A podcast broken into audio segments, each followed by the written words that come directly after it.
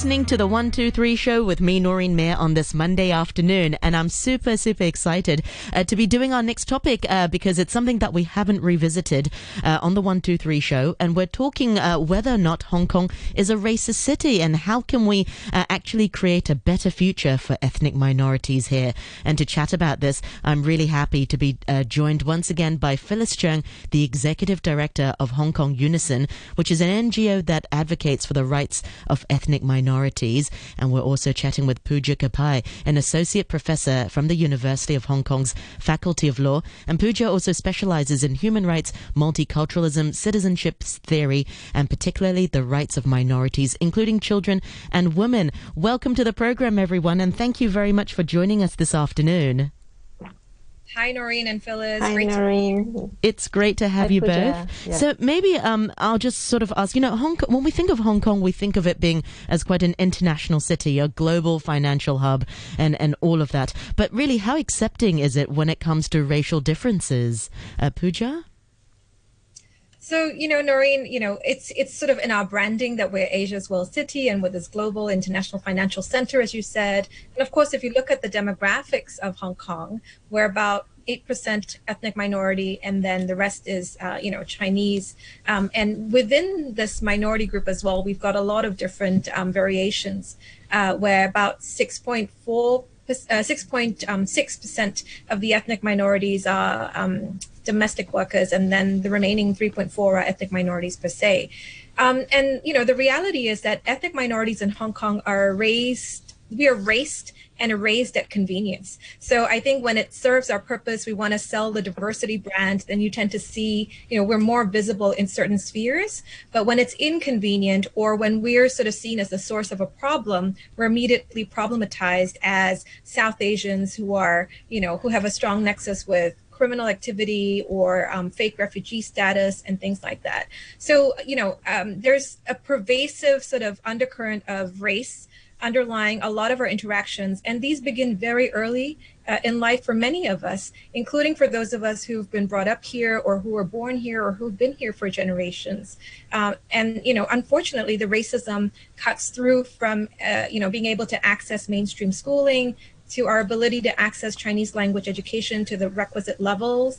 And that, of course, impacts our employment prospects, what fields we get into, um, our uh, income levels, and whether we end up in situations of poverty, uh, et cetera. So I think that there's really, uh, this is such an important conversation because globally, as you know, everybody has their lens sort of focused on how does race sort of manifest in our society. And I think Hong Kong has a different story and a different trajectory that needs to be spoken of. The problem, however, is that it's such a sensitive and touchy topic um, because people feel that it's almost, uh, you know, insulting to be billed uh, a racist, right? And so, I mean, I think we have to unpack some of the language that we use. How do you en- engage in a productive conversation? But that has to start with having a level of awareness that we have a problem, and you know, all societies have a problem with race. That's what we're seeing globally, and so it doesn't help to just shove these issues under the carpet. Absolutely. Um, let's also um, bring Phyllis into this conversation. I mean, um, Puja listed out some of the, the, the common issues, such as um, poverty and education. What other issues do ethnic minorities uh, face here in Hong Kong, Phyllis? I think those are um, the results of institutional um, racism. Um, although it's it's not really very explicit racism against you know ethnic minorities and government policies, but you know later on I I can just you know explain to you some of the institutional racism.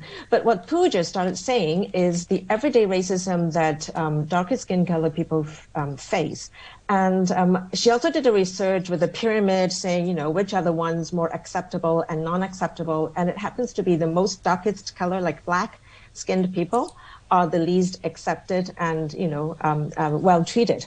So color does makes makes you know um, makes a difference. In in Hong Kong, we cannot we cannot as just shove it and ignore it. And in fact, because Unison um, deals with a lot of parents, a lot of students, and we also have a group of university um, um, university scholarship students, and they often tell us that because of this everyday racism, they have been conditioned to it. Whether they go to a school with most Chinese, people look down at them, or people tease them, bully them, you know, making fun of them, and they've just taken it as this is the norm, which is very sad, you know, but this is the kind of everyday racism they've been. And if you ask me how come there's racism in Hong Kong and most, you know, most of the Chinese community don't really recognize that and won't, and they would say, oh, this doesn't happen in Hong Kong, you know. I think it's because institutionally, um, some of the government policies have been um, not fair and they haven't really taken uh, ethnic minorities in mind when they plan for a policy and also during implementation. And so if the, if the government is, is leading, right, and un- unconsciously, then obviously the community does the same. Absolutely. But this is where I think, you know, these issues are, sorry to cut you, Noreen. No, no, go for it. this is where I think the issues are so sort of um, complex and really require us to, to dive in and think about what's really going on here, right? So the first thing is, you know, Phyllis, you mentioned the racial hierarchy pyramid. Uh, and actually what it shows is, is that, you know, black is not at the bottom, contrary to what we think, because the world is sort of so um, focused on the narrative in the US and how racism plays out in the US that we assume that naturally black would be at the bottom. But in the pyramid in Hong Kong, black is in the middle and brown is at the bottom. And so that requires that we rethink. Sorry, no, no, no, that's fine. It's it's a very common assumption, right? And I think it's completely misplaced because we're, uh, you know, we, we tend to think that racism everywhere manifests in the same way. But what we're seeing in Hong Kong is that we don't have the same kind of entrenched colorism based racism, you know, in Hong Kong. And the second thing is, you know, this is also an anomaly. People tend to think that race equals color, but actually the two are not the same. There are some interlinkages there which do result in poorer treatment, uh, you know, the darker your skin color. And India is a classic example of how those divisions play out in terms of, you know, white uh, and black. Um, but I think in Hong Kong, something else is at play, which shows that it's not just skin color and it's not necessarily skin color, but race is manifested in various forms where your socioeconomic status or other aspects of how you present yourself, your language, are taken to be proxies of your race and then you're marginalized in that way. That's the first thing that I think is really important. Uh, and the second thing I think to bear in mind is, you know, when we say that the government has not had ethnic minorities in mind when they're crafting policies, again, this is a global problem. And, and this is where I think we can start to think about how do you identify solutions to racism. People often say, well, I'm not the one, uh, you know, discriminating against somebody. This is our institution's policy, right? But the point is not, it's not good enough to just step out and say, well, I'm not being racist the important thing uh, you know, at this point is to devise ways of being anti-racist, as Ibram Kendi, you know, has said in his work. It's very important to notice that we're all participating in the system and the structure. We benefit from it. And so, you know, if the structure has embedded racism, as Phyllis said, which it does, the government and all of us have to be much more intentional about combating racism because it's so pervasive. We've also um, we're also inviting our listeners to join in this conversation as well. Uh, Noreen Mir on RTHK Radio Three is the page to do so. Uh, several very interesting comments. Uh, Conrad writes in and says, uh, "Yes, we are." I think he's saying Hong Kong is a racist city, and he says, "However, since it's so widely accepted, we don't even think." Uh, of it as being racist. Uh, for example, adults can laugh at Indian people for smelling differently, and it's okay. We still have a street called Mo Lo Kai, um, and he says a, a, word which I can't say on the radio. So it's precisely Conrad's point. You know, it, that, that's a danger of racism. It becomes acceptable, as Phyllis and Puja you pointed out. It's the everyday racism, um, and therefore nobody challenges it. Everybody sort of turns a, a blind eye. So how do we start to really start to notice it? Is it from our education? Is it you know, our families don't really talk about it. How, how can we um, start this conversation? Puja? Well, Noreen, you know from the work that I've shared on the show before, uh, the unconscious bias study that I did very much highlights how early on we acquire these biases. And I think Conrad's absolutely right. You know, we've come to a point where we've essentially normalized all of this behavior. And that means that, you know, we, we don't um, necessarily think twice about continuing our ways. But if we want to challenge this seriously, it has to start very early on in early childhood education uh, and to you know make our curricula inclusive be more intentional and deliberate about what we expose our children to and most importantly i think we have to all figure out a way to participate um, in this process by calling out racism when we see it.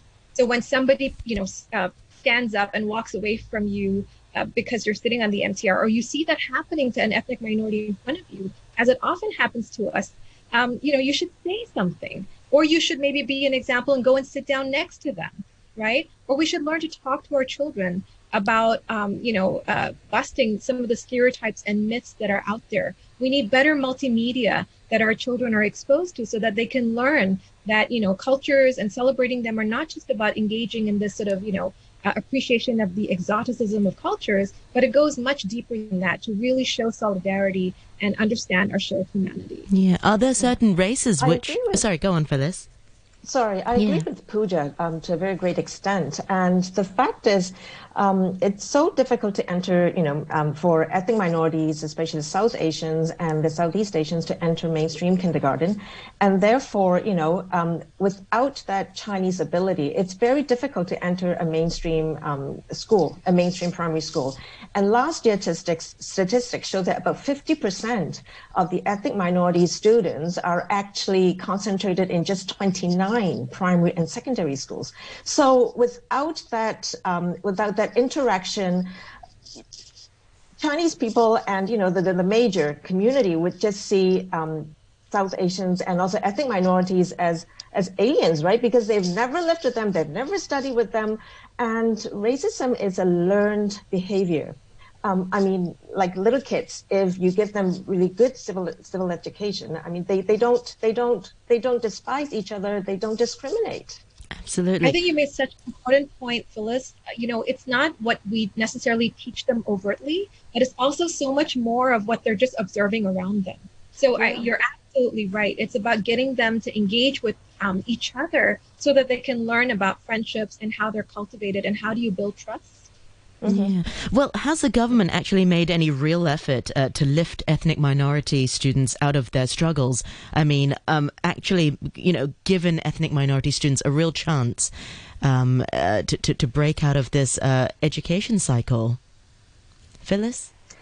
Yeah, um, so I have to say the Education Bureau has done a lot um, in terms of providing funding to kindergartens and to primary schools and secondary schools uh, with um, ethnic minority students or um, what they call non-Chinese speaking students. So the definition of non-Chinese speaking is Chinese is not the home language they speak. Um, but the thing is um, the monitoring and how each school actually use uses the money differently. And everyone runs on a school-based curriculum. And so there is no there is no expectation for um, ethnic minorities to learn uh, for example in the chinese subject where they should be at. So um, in a way um, it's it's not really helping ethnic minorities, although there have been extra funding given to them. So there may be you know, after school tutorial classes to only help on Chinese, but otherwise, um, I would say monitoring is very important. They have this policy, they're giving up the funding. Now comes the monitoring, so that the, the policy is being implemented correctly yeah. and effectively. Yeah, I mean, it seems like there are a lot of uh, real issues that uh, ch- non non Chinese speaking children face here in Hong Kong. A select few, if they can afford it, they can go to international schools. But when you've got, you know, parents who work right. uh, in, in, in in low paying jobs, how how on earth can they afford it? Uh, I mean, Puja, exactly. um, maybe you can weigh. You went to a, a, a, local school to begin with. I mean, I'm sure you've got experiences to, to share. I mean, you, you're one of the few who really made it, but there's some um, who just didn't. Yeah, well, the reality is that ethnic minority children not only start school at a later point than our Chinese counterparts, but we also tend to drop out of school earlier. And there are many factors which contribute to this, including, um, you know, pe- uh, children needing to sort of graduate early or leave school in order to work to provide for the family, to contribute to the income. But also, as you said, there's no parental support at home that can help the child sort of see through the education trajectory um, I count myself as, you know, I mean, a lot of people write it off to luck, but I would have to say it's deliberate, uh, hard, hard work. work. Yes. A great perseverance that goes into being one of the few that actually make it in the domains that we, you know, we end up in. And if you look around, there's really a handful of ethnic minorities finally starting to become more visible as role models or leaders of their particular industries or professions. Uh, and you know, if Hong Kong were truly inclusive, and if sort of the government's efforts in terms of inclusive education were hitting the mark, this wouldn't be, you know, this. Uh, it wouldn't be this super dream for so many ethnic minority children who ask me who allowed you to be a professor or who allowed you to study law. These are the kind of questions that ethnic minority children ask me, especially girls. They're looking for permission. But education should not be about permissibility. Education should be something that everybody is guaranteed. And we are guaranteed it under our international human rights, under Hong Kong's law. And in theory, there's no, uh, you know, there's no law that precludes us from uh, having that access. But as uh, Phyllis said, it's the systemic structures and barriers that keep getting in the way. And, you know, being sort of now third generation and having my son who's undergone this entire process of trying to access the school education system, he's in a mainstream school and we're so fortunate. But I have to say, it hasn't come with an over the top effort of tremendous hard work. And so, to your point, Noreen, if parents don't have the time, the resources, and know how then you're destined to end up in one of those 29 schools that the majority of ethnic minority children end up going to if they're going to the public sector. Exactly. Yeah. Phyllis? And I, I, I want to add to, um, you know, Puja saying um, who allows you to be in law. And in fact, Chinese is not the most important thing, you know, to learn. I mean, Chinese is important to learn in school. But I find that now the Education Bureau is putting all the bucks into Chinese learning. What, what, what is missing is an inclusion policy. There has to be an inclusion policy and teachers have to know about, you know, um, have to be culturally sensitive and curriculum has to be culturally responsive.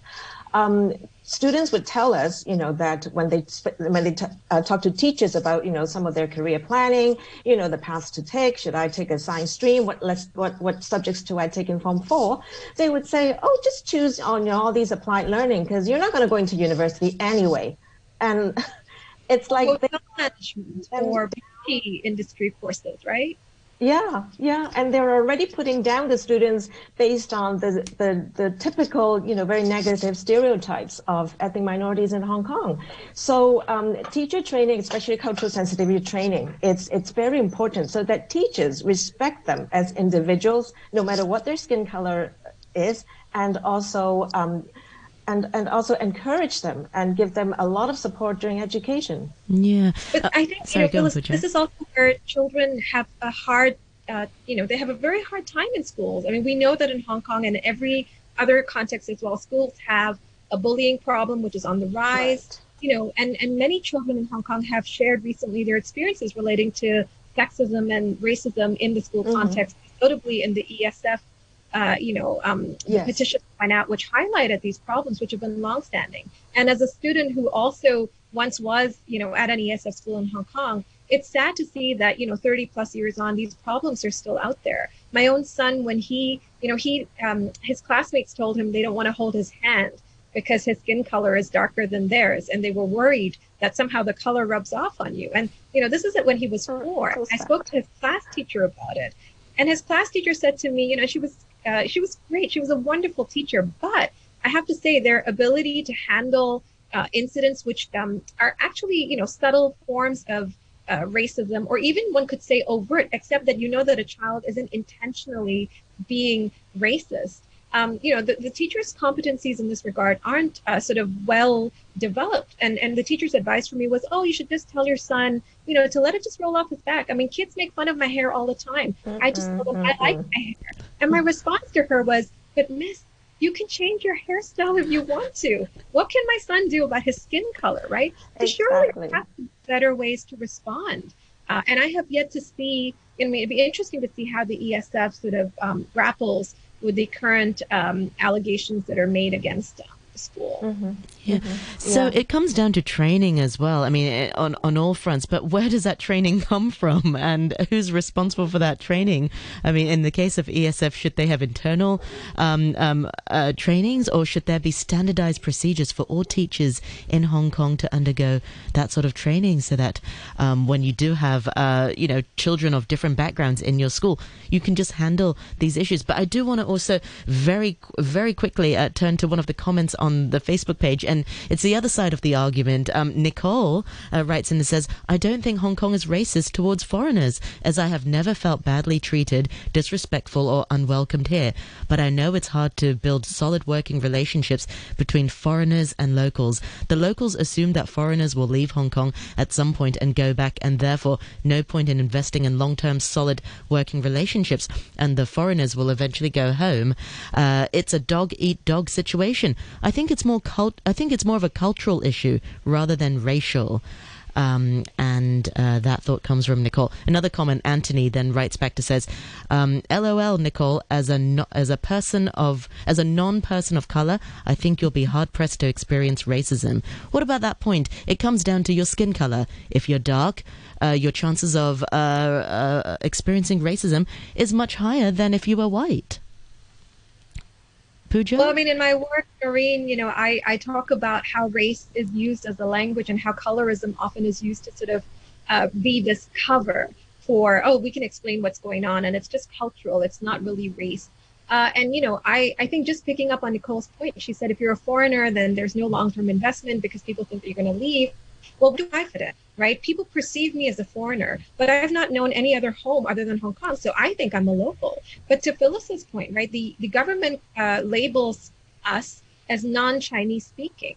So we're only defined in relation to what we are not. We are not Chinese, but we're nothing else. But each of us is somebody and something, right? But that is not visible because the, the language that is used basically breaks down all of those differences and turns us into this, you know, homogenous group, which we're not. Uh, and as you know, I'm not sure what um, Nicole's background or ethnicity is, but she says she's a foreigner.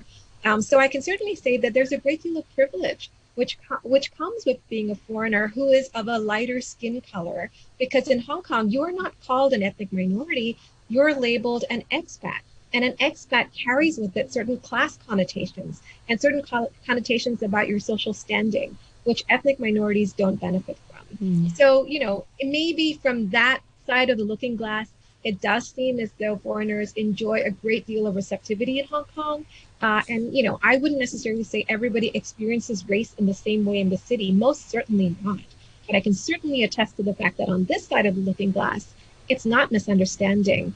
And there's data that now backs this up that there is, you know, not only unconscious bias against race, which is much more greatly entrenched, but there's also overt biases, which have, uh, you know, been um, gradually uh, uh, pervading into uh, the life trajectory of our youth who can't make it because they're undereducated, underemployed, and living in conditions of poverty. They're more likely to end up in those conditions. So there has to be a systemic fix. And as you know, as Phyllis and Noreen, both of you pointed out, it comes down to education, but not just training. Training can help uh, bring people to a certain point but it's also about um, you know starting really early on so that you obviate the need for training because you know in your heart that race and color and all of these things don't define someone's intelligence their competencies their belonging uh, and their contribution to society. So i think we would do better um, to start sort of with our own sort of children uh, and give them this foresight uh, how to build sort of an equal society um, but teacher training, definitely. I think it's absolutely mandatory in teaching colleges for teachers to have um, a, not just one module, which is often what it is. It's one class of three hours. They need much more intensive, uh, you know, uh, education. I wouldn't call it training, education, and how to cultural teach. competence. Exactly. Yeah, exactly. Yeah cultural yeah, totally competence. I, I, I mm-hmm. like that. I'm afraid we're out of time, and there's still so much that we want to talk about. I know, Puja, you've you've, you've often uh, you, have also just pre- presented at a global conference about the impact of COVID-19 on ethnic minorities. There's so much we didn't get to talk about, and and also about uh, education uh, and and other things uh, with you, Phyllis. But let's return to this topic another time. I promise we will do it again, and I'm sure our listeners. We have so many comments on our Facebook page as well. Uh, this is definitely a topic on people's mind. Uh, meanwhile thank you so much uh, for your time this afternoon. And we've been speaking uh, to Phyllis Cheung, the Executive Director of Unison uh, Hong Kong, uh, which is an NGO that advocates for the rights of ethnic minorities, and also Puja Kapai, an Associate Professor from the University of Hong Kong's Faculty of Law. Many thanks uh, to both of you for your time, and I look forward to inviting you both back on next time. Thank you very much. And Thank you,